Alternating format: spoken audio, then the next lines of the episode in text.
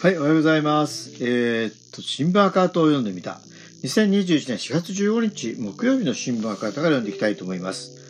えーっと、一面のですね、20年度、2020年度ですね、米軍経費7976億円、日本の高額負担状態化という記事を読んでみたいと思います。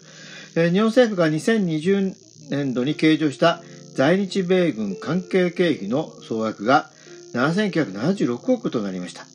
過去最高の18年度に続くもので、おおむね8000億億円規模の負担が常態化していますということですね。日本軍と21年度衆院予算委員会、えー要求しろ、えー各防衛省分に基づき本市が計算したものですということです。関連規模は2面ということでね。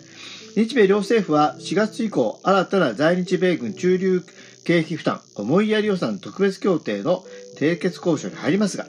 米側は対中国での同盟強化を掲げ、さらなる負担の増大を求めるとみられます。米軍の特権をえー定めた日米地域協定24条では、日本軍側の米軍駐留経費の負担求めを定めています。しかし、具体的明記されているのは土地の賃料などに限られています。米軍関係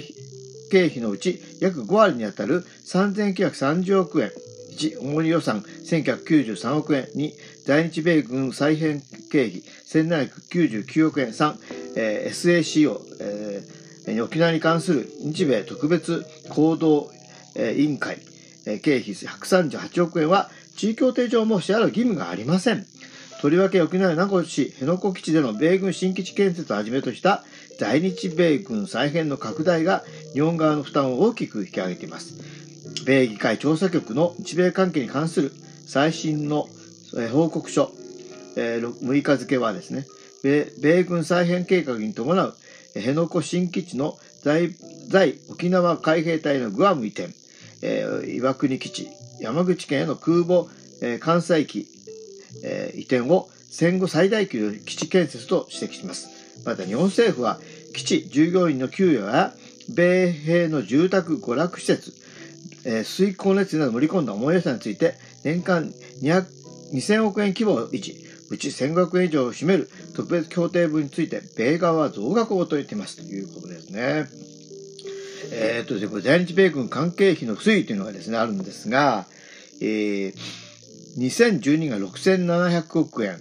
だったんですね。で、2013年がからまあ第二次安倍政権ができて、一旦6052億円に減ったんですけども、その後毎年ほぼ増額ということで、2018年が8033億円。で、えーまあ2019年に7902億円になったんですが、まだ7970億円ということでですね、まあ結局2015年から7000億円台がずっと続いているという関係ですね。で、まあ、支払い義務のないものというのもですね、非常にたくさんあるということです。ということで、えー